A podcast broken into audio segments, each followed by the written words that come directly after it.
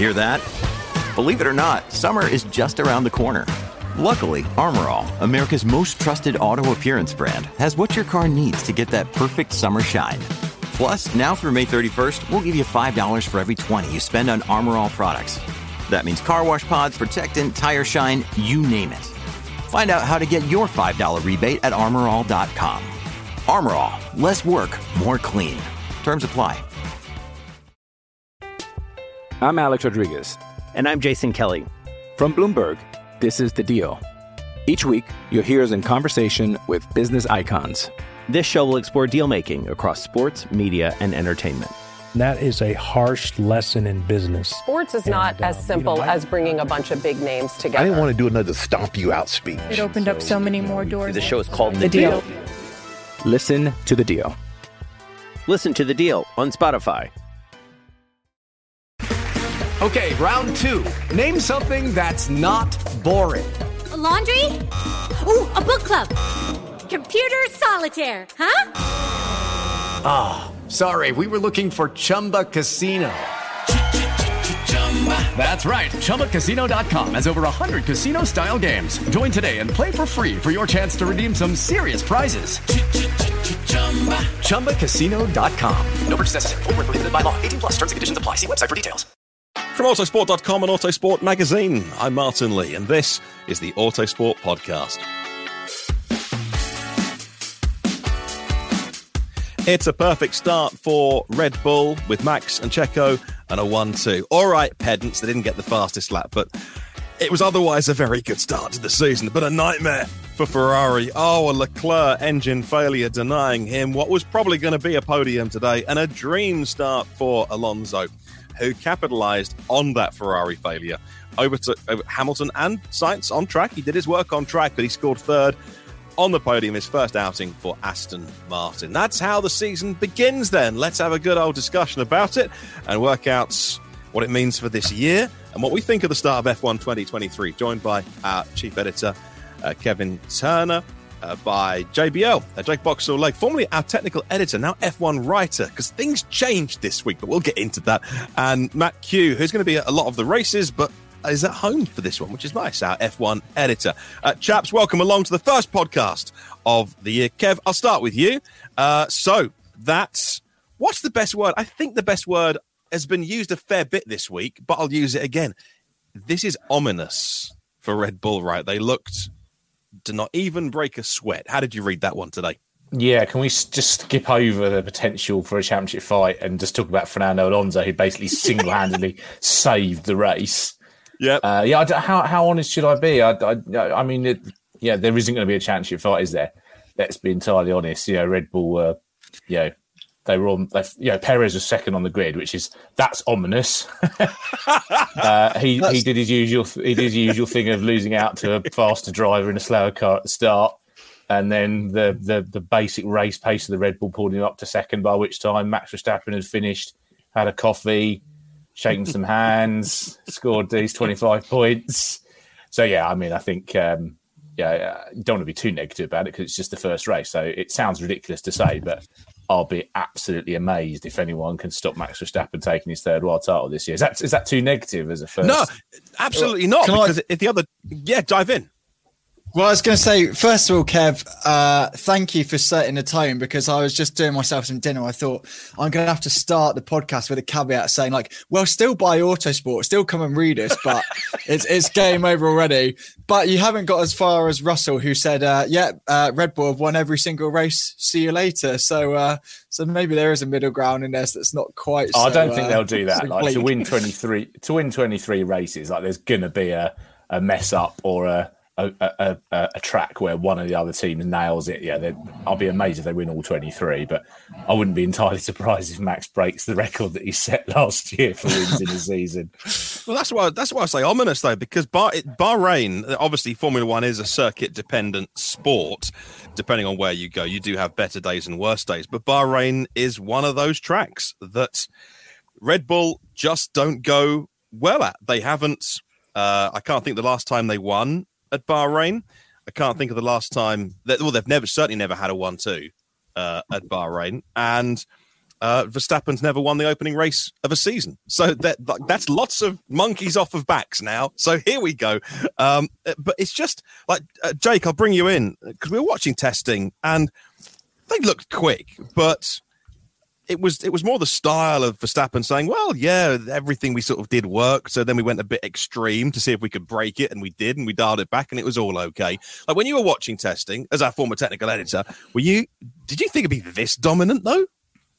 Well, I must confess, I didn't watch all of testing because I was away gallivanting in South Africa for Formula E. But the bits of testing that I did see, from the data that everybody had, from the general performances on the track, it just seemed like, you know, they'd managed to keep all of the best bits from their car last year, work on the things that didn't work so well. So obviously getting the weight down was a big thing, because that was part of the issues that they'd started last season with.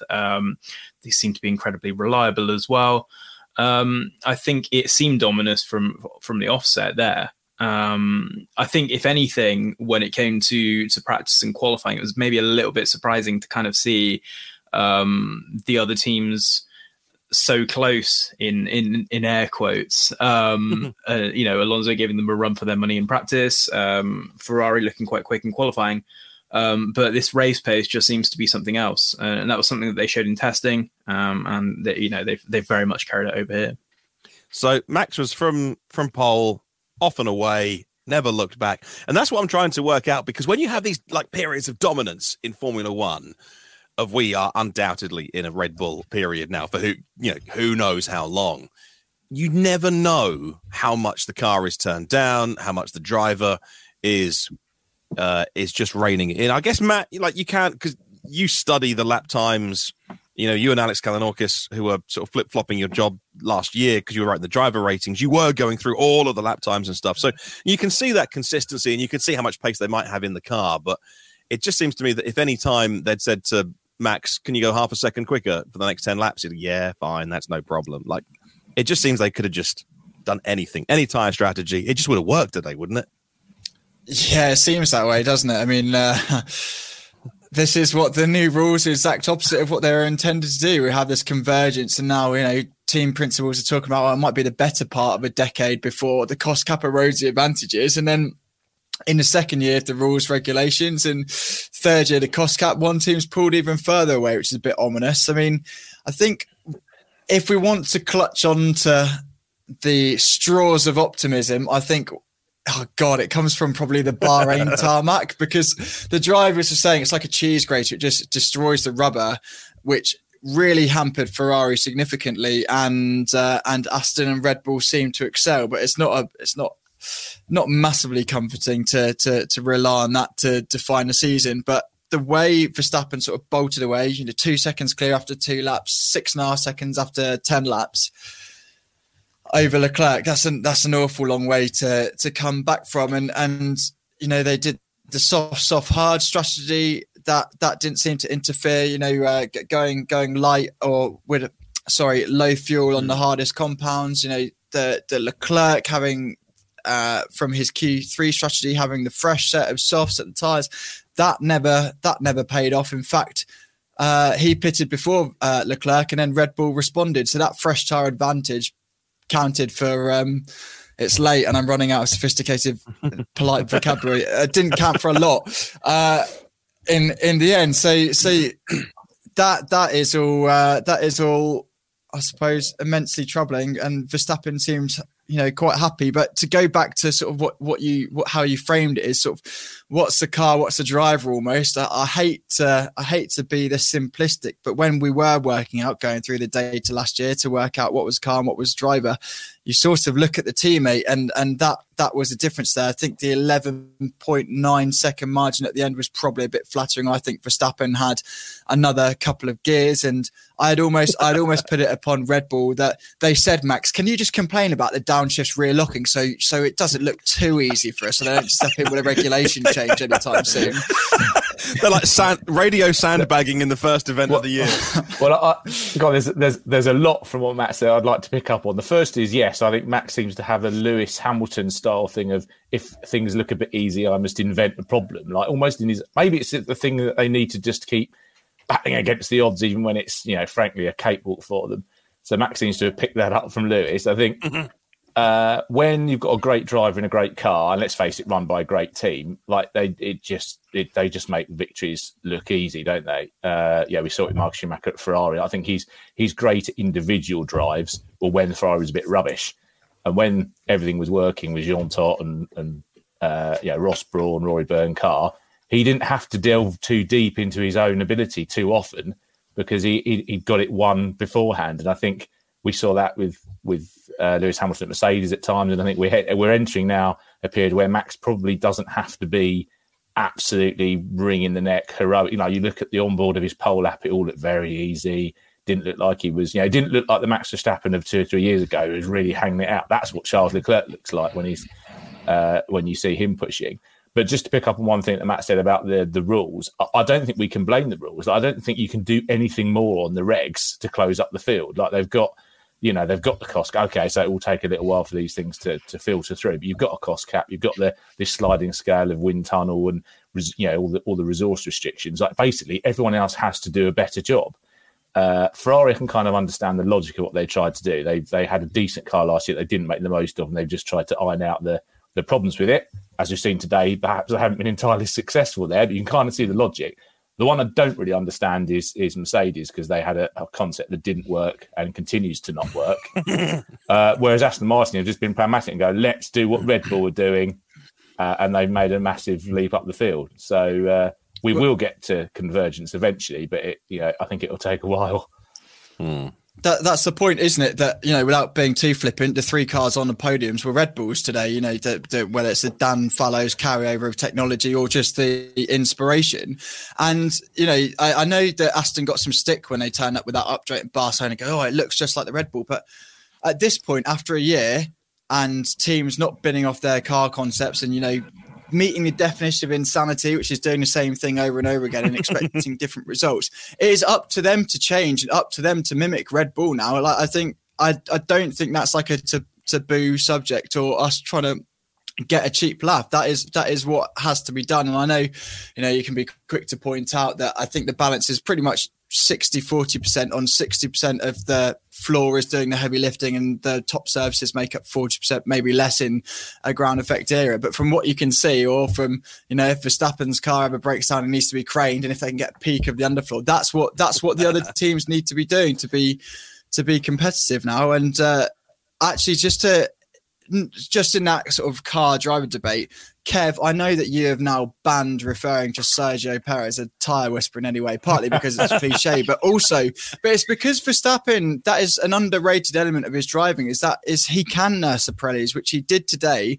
why he can have it in and reserve and why that was a consummate performance. And this is me for, you know, all the times Verstappen generally doesn't get the credit he deserves, because that we constantly, whether it's Mercedes and Lewis or whatever, it's always the car versus driver debate. But that is one area where he totally excels and is doing again this season. Toto Wolff came out afterwards and said it was bad. In fact, I wrote the quote down so I can tell you exactly what it was verbatim. That was one of our worst days in racing. The Aston Martins are very fast and the Red Bull is just on a different planet. It hurts that they are so far ahead. So yeah, customer of theirs finishing on the podium in a race that's almost 60 laps, both their cars almost 60 seconds behind. So, you know, second a lap, near as damn it. So JBL, you are head of Mercedes, technical director.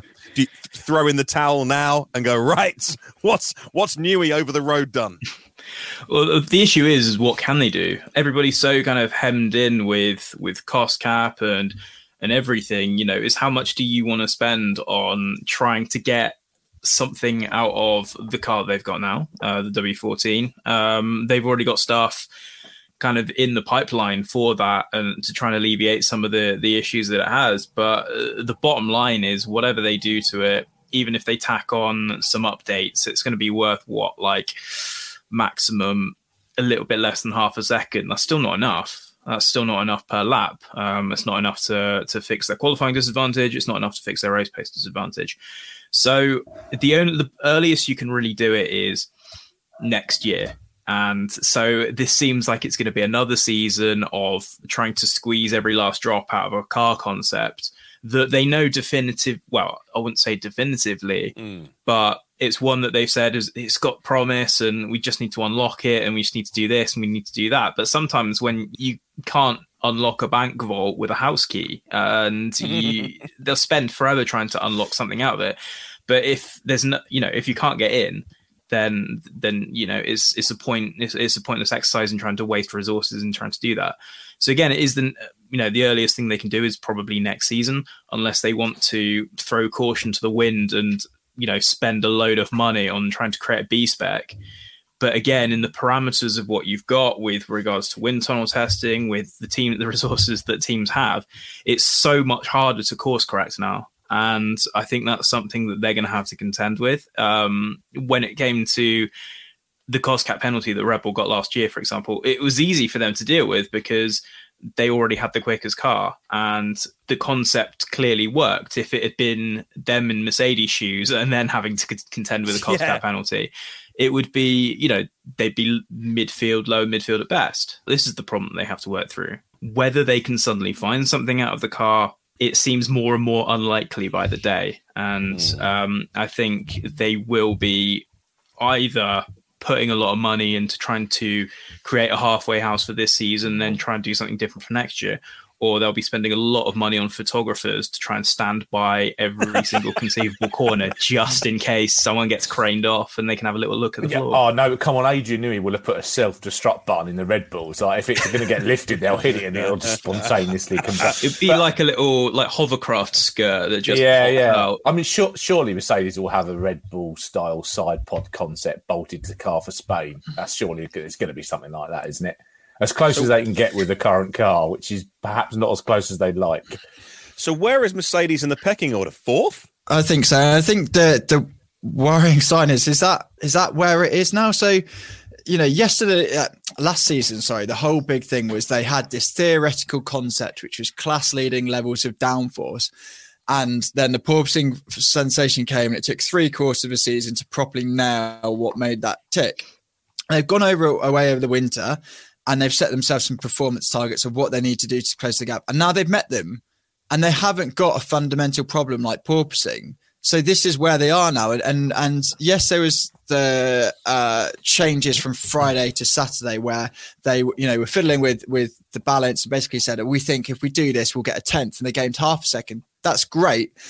But they're still, 0.6 a lap down on the leading contenders. And they're not really sure why they got that half a second from. So while that is problem solving of another sort, it's not like a low hanging fruit, a silver bullet, any cliche like porpoising. It's just, it's a car that's not quite quick enough. And I think, as JBL says, that's where you throw caution to the wind. And, we are hearing a new spec side pod where it, they'll move away from this sort of like cuttlefish, like size zero thing they've got.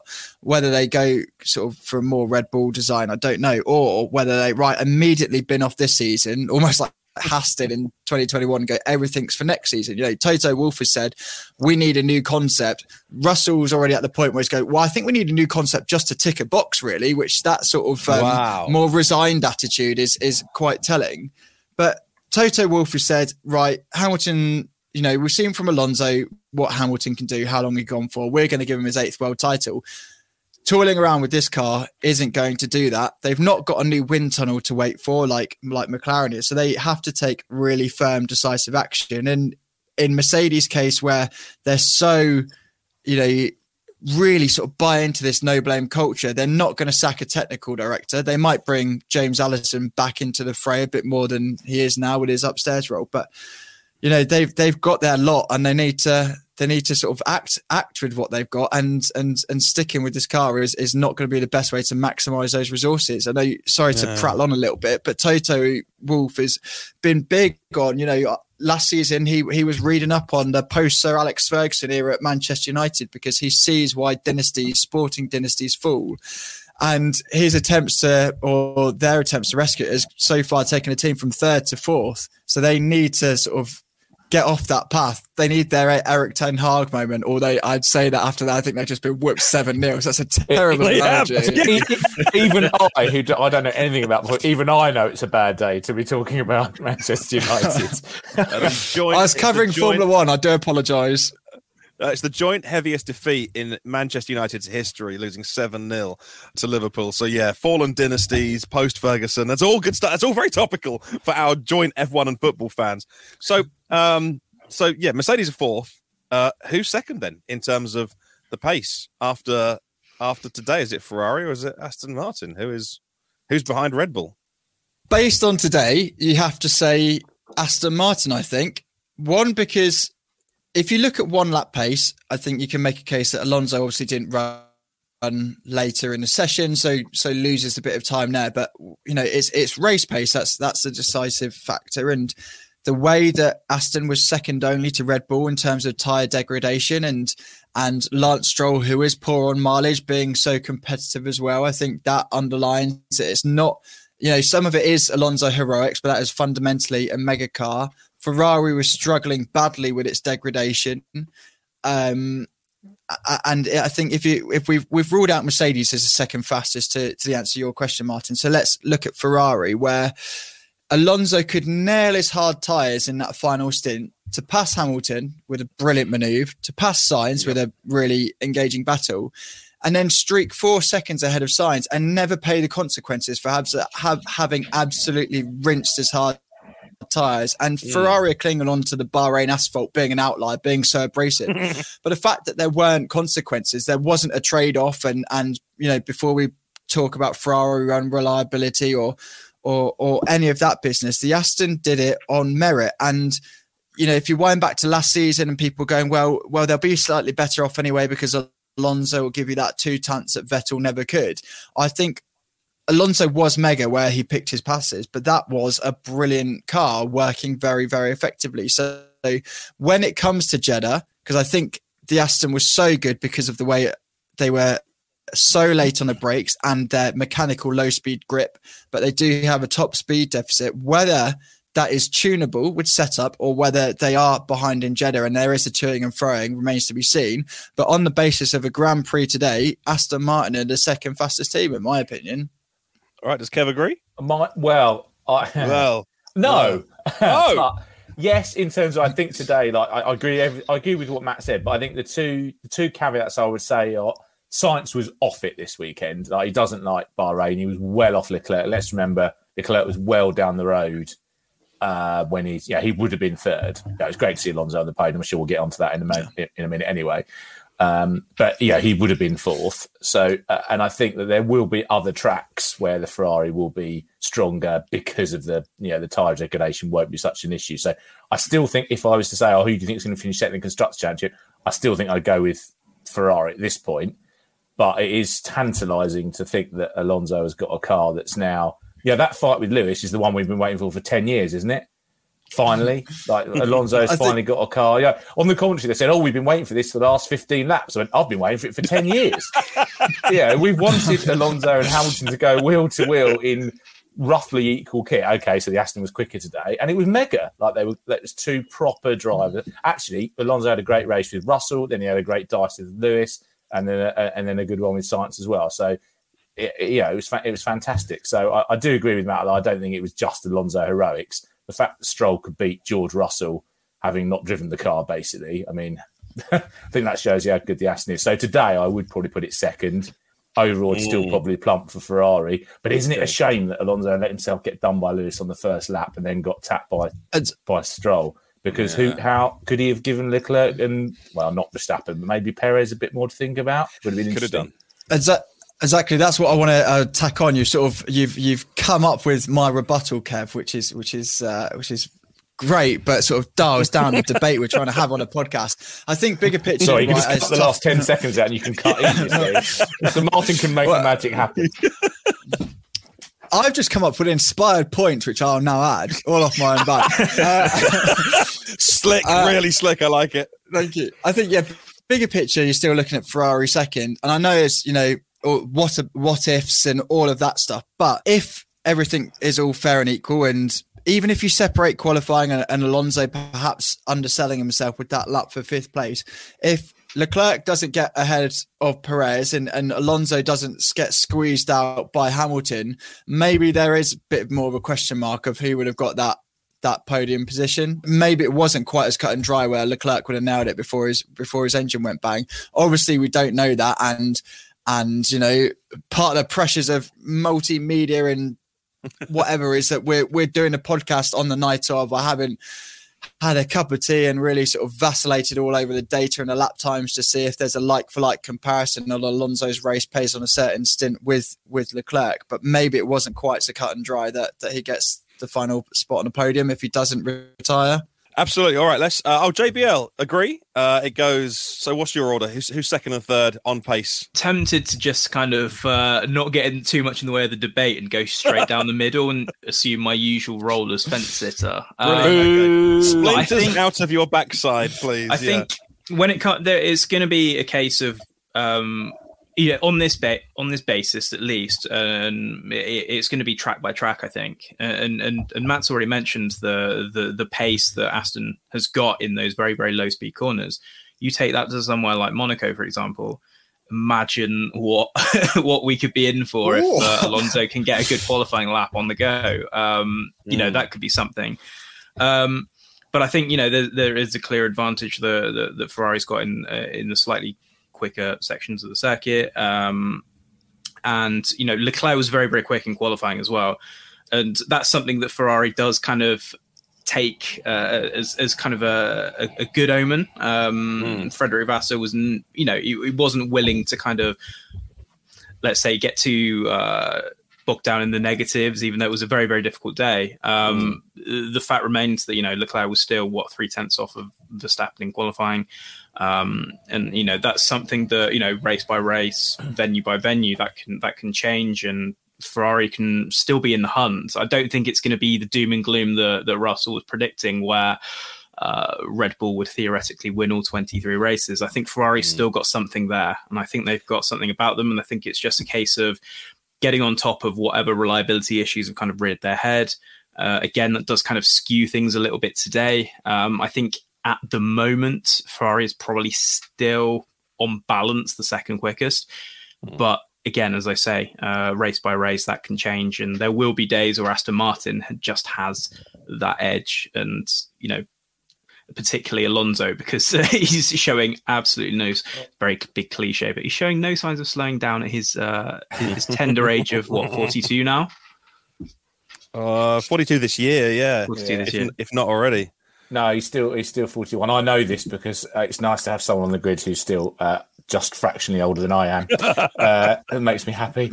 I mean, while we're on the positive, nice to get a positive from JBR there. Also, we're talking about we've been waiting for someone to join the big three for years, haven't we? Really, I know we've had the odd win here and there from.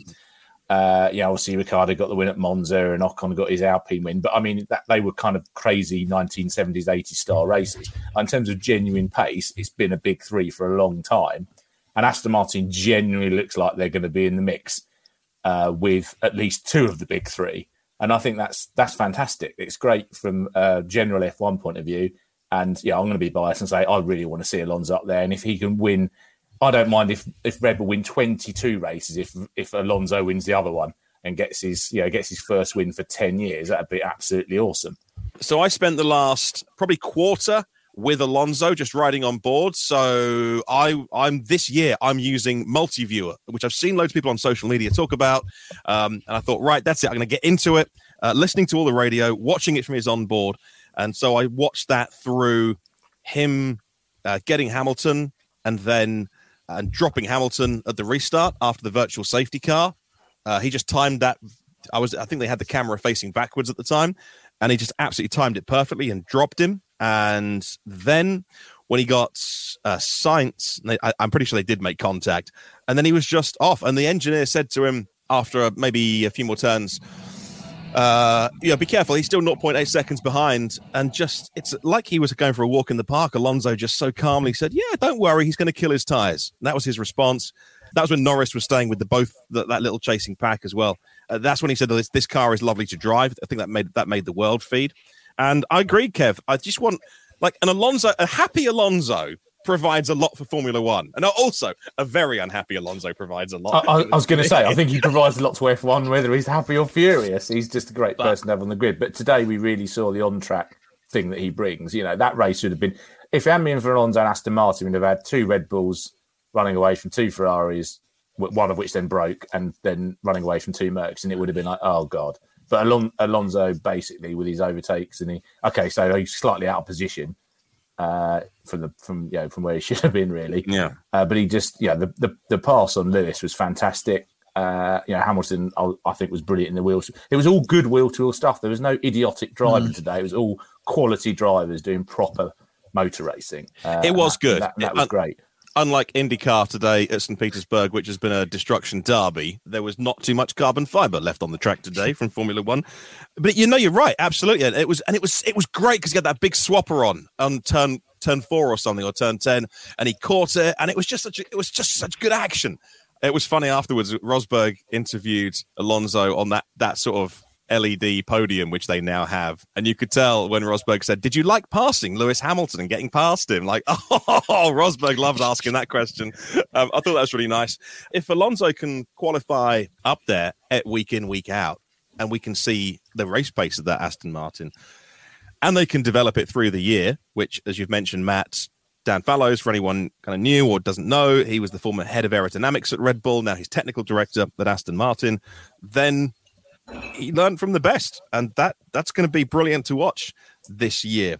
Let's talk a little bit. So we've talked about Mercedes. Anybody want to chip in a bit more with Mercedes? Toto Wolff has said they're going to change concept. Lewis was down. Russell was down afterwards. Anything else you've heard? I thought it was interesting to note that in the early part of stints, Russell looked quicker, even to the point where he got on the radio and went, is Lewis just struggling, or is he looking after the tyres? Yeah. And they went, oh, he's struggling. But actually, Hamilton was quicker by the end of the stints. Like, he was still just that little bit better on time management, and ended up quite a bit further down the road than Russell, which I think is good, actually. It's good. It showed that Hamilton's still at that very high level, and it gives something George to aim for and get even better at. So I still think it's a fantastic driver line. I thought that was quite interesting that early on Hamilton looked like he was kind of in the way, but actually he just managed the race brilliantly.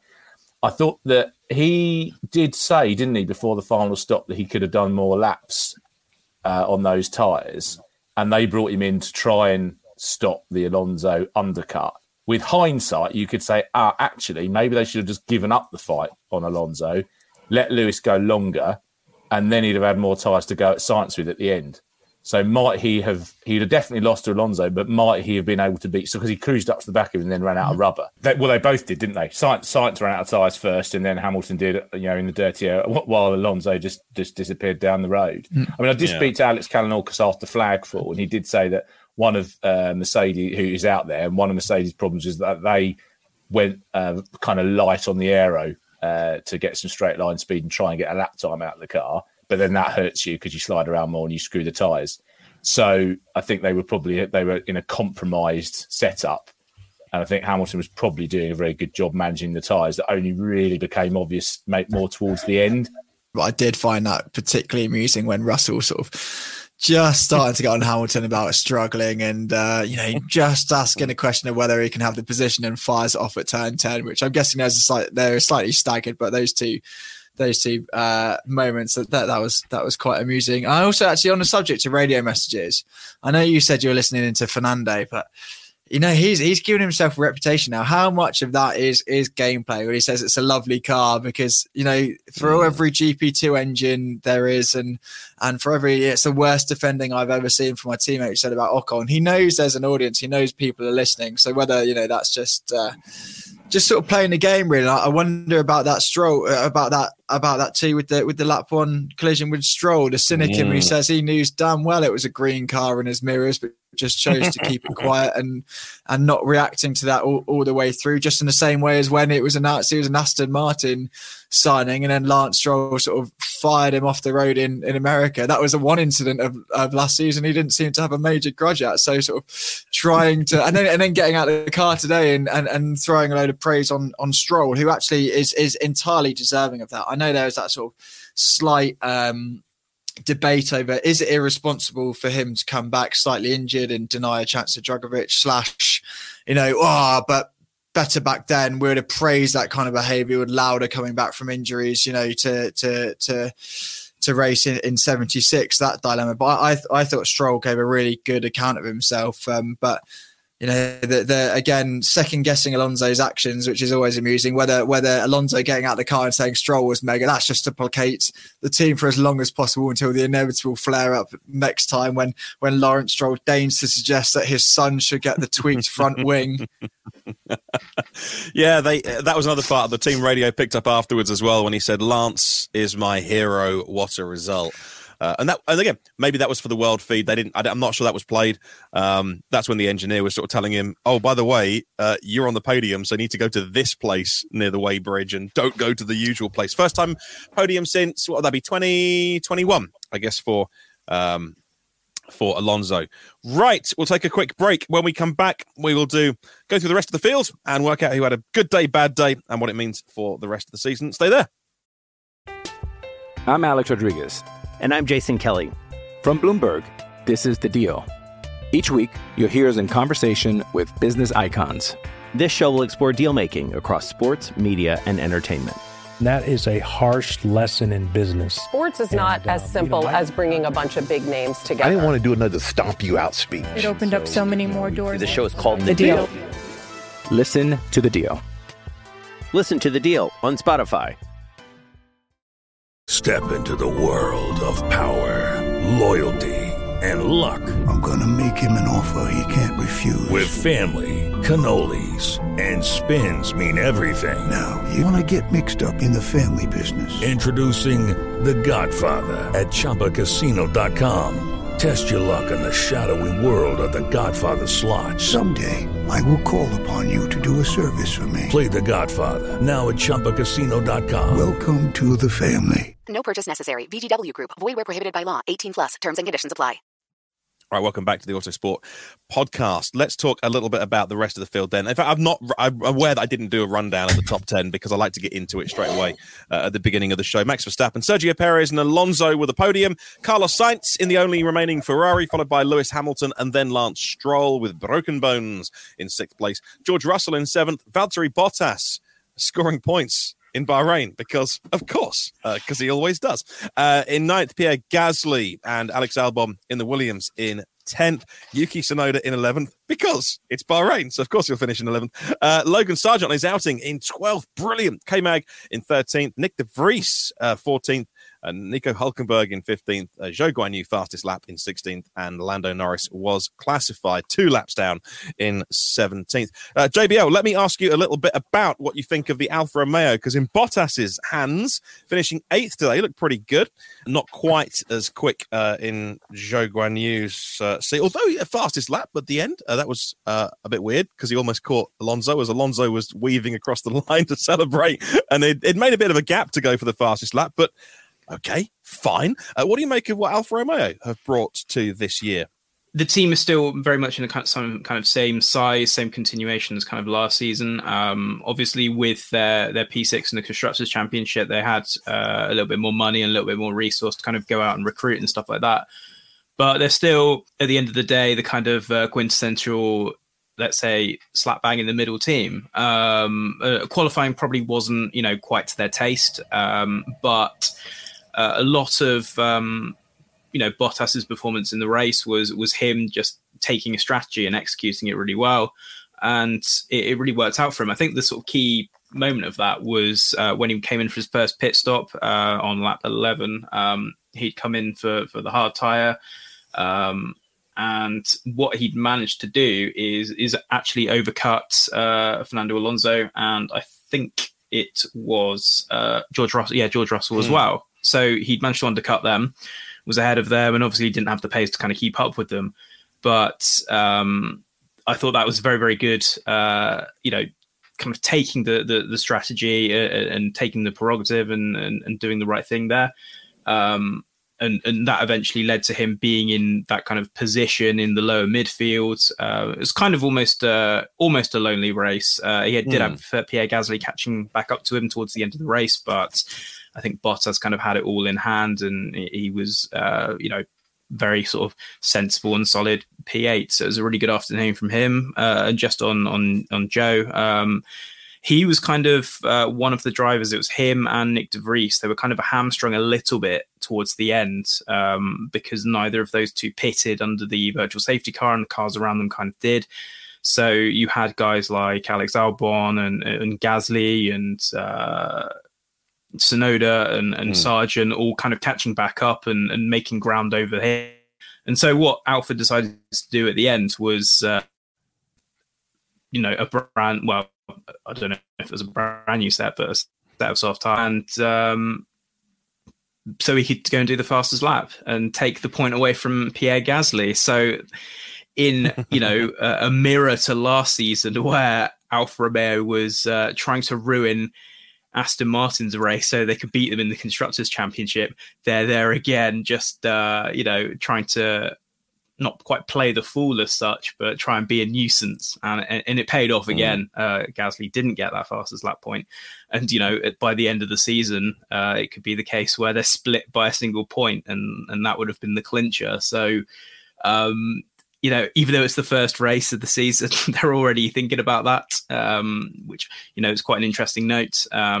Joe had a sort of relatively decent race, wasn't really, let's say, in the hunt for points. But I think because qualifying was so compromised, it was probably the best thing they could do. Absolutely. And it wasn't very much 2x2 for the rest of the rest of the field as we work our way through, because after the top two Red Bulls and then the two Mercs, only one Ferrari finishing, and the two Aston Martins, it then was Alfa Romeo, because Bottas was in 7th, and then Alpine, then Williams, and then AlphaTauri. And so kind of mixing it up, that midfield battle, Matt, that we're all looking forward to this year. Pierre Gasly was in 9th in the Alpine, and so that's worthy of a mention in terms of Gasly getting 2 points. In the other Alpine, Esteban Ocon not classified, a DNF, because everything he did turned to crap today in terms of. Couldn't we introduce a new award? I think we should have the Comedy Performance of the Weekend Award. I mean, it just got worse and worse. It was 3 different penalties, and each one related to the penalty before. It's actually brilliant. It was like stacking. It's like stacking block, that my toddler does, and it's like it just more and more. So he finished. So the first one was he wasn't in his grid slot, and I thought it meant he went long, but he didn't. It was. Enormous microphone shot. We can't let that one go. The listeners have got to see. That's brilliant. Yeah, the host of the podcast dropping his microphone. So the first one was he was far too off to the side. Like, you look at that shot of the lights going out, and there's one car blatantly out of line. So there was that, and then it just kept stacking, and then it was the engineers touching the car 0.4 seconds too early, didn't serve his 5 second, and then you can tell the stewards sitting around going, well, what do we do now? So that was a 5 second, now it's a 10 second, speeding in the pit lane, have some more, sir. It was comedy, and he should have completed the set and done a track limits violation like Hülkenberg, and that would have been absolutely brilliant, wouldn't it? So like, you basically have had a month added on to your race time at this stage. But can I just make see a you in Azerbaijan, Esteban? Yeah, but can I just make a request to F1 and Sky? Like, it's not a 10-second time penalty, is it? It's just a 10-second penalty. You don't need to say the word time. It's not a 10-second length penalty, is it? Pointless extra word. It infuriates me every time. Sorry, I know that's just me being weird. You can tell the writers in the room offended by that. I'll say, if I can go incredibly niche, that was the worst jump start since John Alesi in Bahrain in a speed car. There you go. That's something to YouTube. It's quite amusing. Wow, that's brilliant. Yeah, I'm starting the race now. Yeah. Niche. But Matt, I think where I started this very rambling question was, what do you make of Alpine on their first outing, and how they might look for the next few races? It's tough, I think, to call it anything other than a disappointment, since there was so much hype, both in terms of, the steps forward taken by the car, everyone's favourite evolution. Alpine, arguably, apart from Aston Martin, have got closest to revolution, where they've completely reconfigured the rear suspension and cooling package. And the fact that they said, we are going to be in for a really lonely season because we're going to close the top three and move away from the rest of the mid pack. So, you know, those, what's that, 7th and 8th place every week, they're ours. We're not going to be overtaking. So, you know, they fell some way short of that. Obviously, in terms of pace, it's a slightly more of a grey area. Esteban Ocon's race was so poorly executed. You have to set it to one side. But the way Gasly came back three was obviously deeply impressive. So suggests there's hints, and, you know, they're obviously not in the turmoil that McLaren are in or whatever. And you know, that you have to think there's more to unlock, and they are convinced they're going to outdevelop everyone. So, you know, that 4th, 5th place is still very much achievable. But once we got to testing, it was clear that Aston Martin were going to be the surprise package, but I thought Alpine would be the performer. I thought, you know, Alpine would be the one taking it to Merck, and Aston Martin would be sort of hanging on to their coattails. So by that measure, by their standards I've set for themselves, they disappointed, I suppose. Yeah, bit of a frustrating one for that for them. Just how badly the race was executed. Whether it was Gasly on his side, you know, tearing up the whole weekend by starting from the back of the grid, or Ocon just ticking all the boxes. Maybe doing that thing of, if I get all my bad luck and misdemeanors out of the way now, I'll be plain sailing, and then I can concentrate on falling out with a 3rd or 4th teammate instead. Scoring points today, Williams are off the mark already after the first event. Alexander Albon in 10th for Williams, and an outing for Logan Sargent in 12th. So, yeah, finishing a lap down, but he's got to be happy. And actually, Kev, what do you think that Williams looks like? Not the fastest car out there, but drivable more than the last couple of years. What do you think? Yeah, I think it's got to be the sort of pleasant surprise of the weekend, hasn't it? Both the general where they slotted in, for Albon to get a points grade. But also, Logan Sargent, I mean, he didn't set the world on fire in F2. He looked like he'd be a decent driver that, you know, deserved an F1 chance, but probably wouldn't be that amazing. But actually, you know, solid job, not a million miles behind Albon. Or was it 10th and 12th? Car looked balanced. Okay, so they're lacking a bit of overall downforce, which is can be said of pretty much any Williams since about 1997. But you know, since Adrian Newey left, and, you know, he's subsequently produced some quite useful cars. But yeah, I think they'd be probably pretty pleased with that. I think it's a lot better than we were thinking after testing. I mean, obviously Matt was at testing. I mean, my impression was that Williams, there was a feeling that they'd be, you know, kind of propping up the back again. Albon said, "Hang on a minute, we need some praise here. We're the second best developers one winter to another after Aston Martin," and, you know, he sort of said, we could have done even more, because he felt he really left a bit of time on the table in qualifying. I think, Kev, though, if you go back and read my copy from the magazine from testing, we weren't saying they're going to be, well, actually, I did say that, I think, in the preview, that'd be cut and drifters, black markers, but trackside observations were that they had built a Formula One car. It looked really unremarkable, but all the better for that. Wasn't masses of understeer, and okay, they were having to back off a bit through the high speed because of, you know, as you say, the Williams lack of downforce, but it wasn't like the bouncing of the Ferrari, the terminal understeer of the McLaren and things like that. So I think a neat job. And, you know, James Vowles coming as team principal, he said he's obviously taking a job with assurances they'll be up to the cost cap. So if he can get a pretty handy operator and is a technical director too, without putting too fine a point on it, it will be to save the season, because, you know, you need, or their chief designer has stepped into that role. You need someone to oversee that, both in terms of logistics and planning. So what resources do you dedicate to the 2023 car? What do you pile into this massive reset they're going to have for next year? So if they get that right, then it's a competitive season. I expect them to sort of get shuffled further towards the rear, but as a debut, you know, as a debut for the FW45 goes, it's mega. You would expect that perhaps a bit more from Jeddah, where it is low downforce and they can just be sort of slippery in a straight line, and Albon's racecraft can overcome the, you know, bizarre nature of the track where you're peering through walls half the time to sort of, you know, pick your spots. But it was just so like, oh, it's a horrible word, but it's just so nice. It was such a nicely executed race from him, and yeah, Sargent of the debutants probably gave the best account of himself, albeit he wasn't hampered by a bad car or bad strategy like the other two were.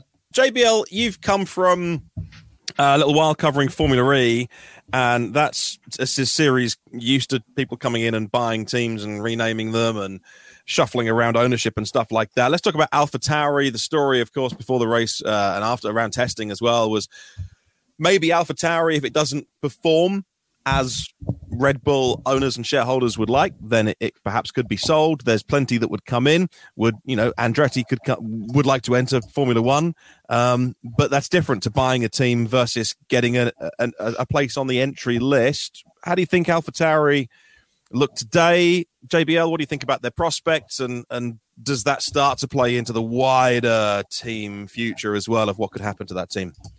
Well, I think it was a bit of a difficult day. Tsunoda was challenging Albon by the end of it, arguably with a better car, because the Williams is good in the straight line, and they trimmed off some of the downforce, well, even more of the downforce, just to try and maximize that advantage, because as we know, Bahrain's got very, very long straights, and you can make a decent amount, a chunk of lap time there.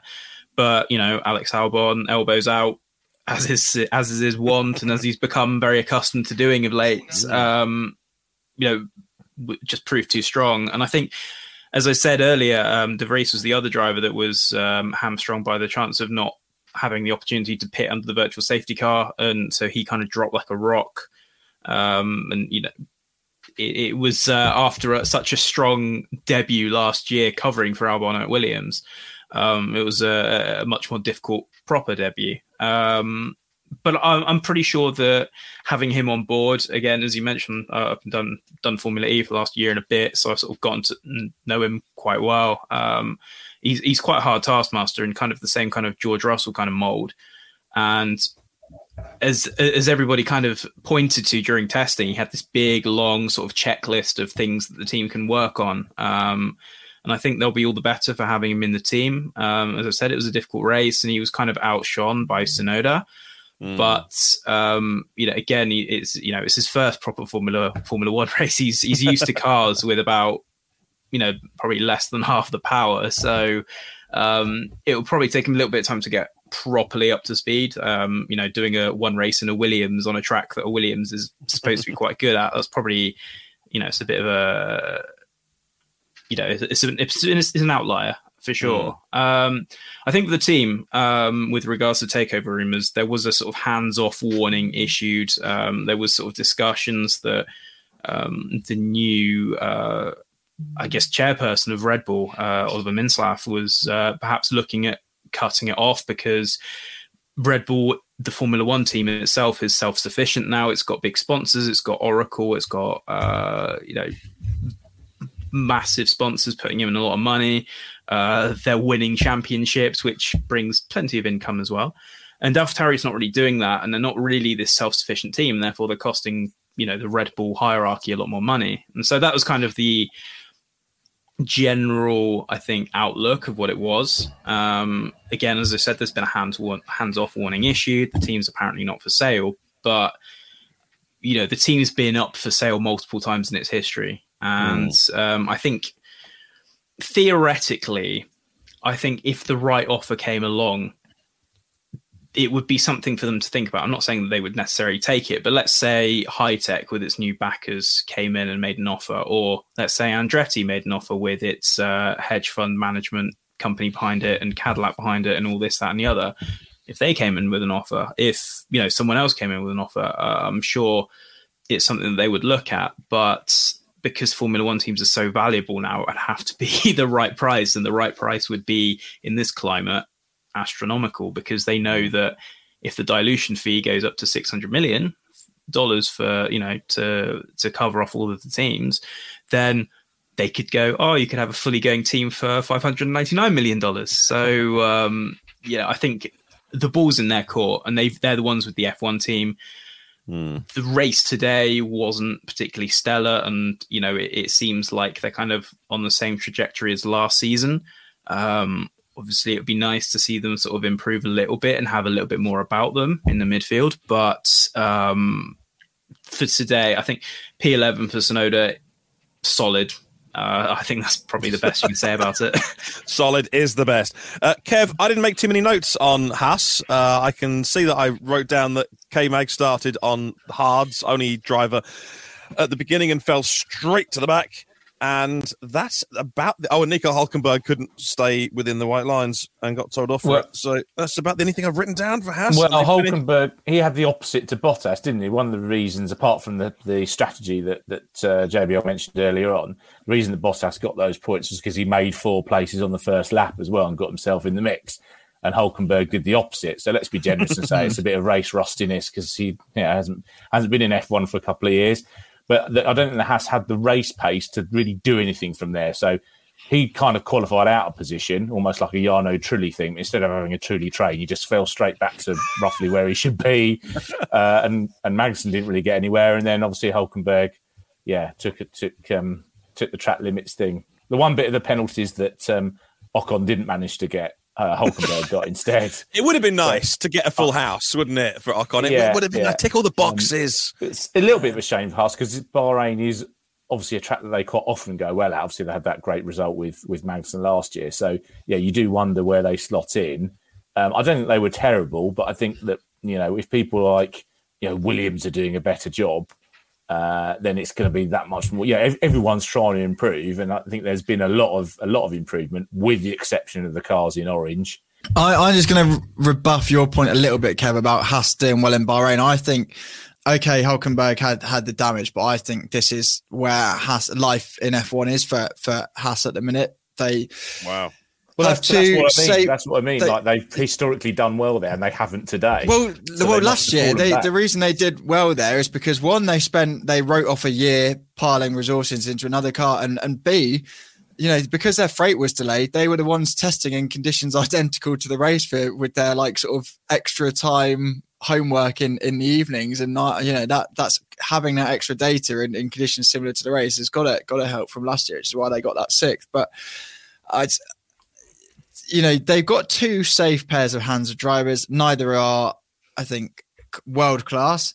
But they've been brought in to save the two car snapping 7-figure crashes that Mick Schumacher had last year, which means they can keep pace with development and not have to shelve the major upgrades. But they are a diminutive team, and even though the midfield is ultra competitive, and there may be a bit of to and fro from one track to the next. I think, if Williams are an improvement, then it'll be up to AlphaTauri probably to keep Haas off the bottom of the table. I just don't think they're better. They're well enough equipped, really. Okay, now let's talk. Now let's do it. Now let's talk McLaren, a team that continually surprises me in terms of how much I am disappointed by that team, and I shouldn't be anymore. But I continue to think they're gonna solve this. They hired Piastri. He's going to be amazing. No, they haven't. Because they need to pit Lando Norris 6 times to fill it up with. What was it? Hydraulics. Kev, I'll come to you first. The cars in orange, you said you're sure that they will get better this year. Sure, it can't get too much worse. Well, really, it can't get any worse. It's a low bar. But a couple of reasons I say that. One is we already know, obviously, they've got upgrades planned. They kind of made that pretty plain in testing when everyone went, oh, this is bad. We went, no, don't worry, we've got some bits. So there was that. Also, remember how abjectly terrible they were in Bahrain last year as well, and actually they turned things around pretty well last year and got themselves into that. Yeah, you could say they were sort of just Daniel Ricciardo away from being fourth in the Constructors' Championship. That whole debate about Alpine reliability versus Lando Norris scoring all of McLaren's points. So they did make recovery. So I'm sure they aren't going to be as bad as they looked today, but they did look absolutely terrible, unreliable, and slow. You do wonder. I mean, we asked the question earlier in the year, how long will Lando Norris really have patience? But I suspect he'd still be quite high on most people's shopping lists. And, he's going to be maybe taking those calls a bit more readily all the time. McLaren aren't showing any progress. But then when Andreas Seidl wants him to drive for Audi in, 2026, that's another 3 years wasted at McLaren. Will he wait that long? I'm not convinced he'll wait that long, but we'll see. Matt and Jake are going to be in the paddock. You can ask him. That's the point. Each race, take it in turns to ask him. So, a new contract. Fair point, isn't it? The Ricciardo saga and Matteo Binotto being asked to hand in his notice shows that loyalties, it's not a thing in Formula One. I wonder if it makes the McLaren case better or worse that they're actually pretty pleased with how today went. Obviously, You know, the reliability was shocking. And I think the reliability was shocking. And I think that is a serious concern now, because just all the niggling little bits where it was the fouling, wheel arch, eyebrows, whatever the hell they're called, you know, those partial sort of covers, they were fouling the bodywork. And now you've had the pneumatic, engine pressure leak, which occurred at turn one and was sapping power and hurting the gearbox, and obviously they had to connect the airline. And then it was an electrical problem at the, basically the wiring harness at the base of the steering column was where that went wrong, which is why the new steering wheel didn't work. And the flipping upside is, yes, they had lots of good pit stop practice, but the reason they didn't retire Norris is because they wanted to collect more data, you know, how limited it is with testing. And they're coming away saying, well, one, we sort of fixed one of our problems because, Piastri mucked up his qualifying lap, but his race stint was within a sort of 10th and a half average lap of Norris, which is, okay, there's a very, very small sample size to go from because it was only 13 races, but that was his best executed race stint across testing and in a Grand Prix, and is, you know, half the gap that Ricciardo had. And they were basically coming into this weekend expecting to be annihilated, to be the laughing stock of Formula One. And they reckon they underplayed it in qualifying a little bit, and their initial race pace suggests that they can fight for a point, which is not brilliant. That's not part of the recovery plan. It's not a success story, but it's not the absolute nightmare write off everything pre-upgrade in Baku that they thought it would be. Now, again, that could just be the maelstrom of the midfield. It needs to settle and McLaren will get shuffled back in that. But they are genuinely, and I don't think it's like put a positive spin on a disaster for the sake of a good press release, any of that.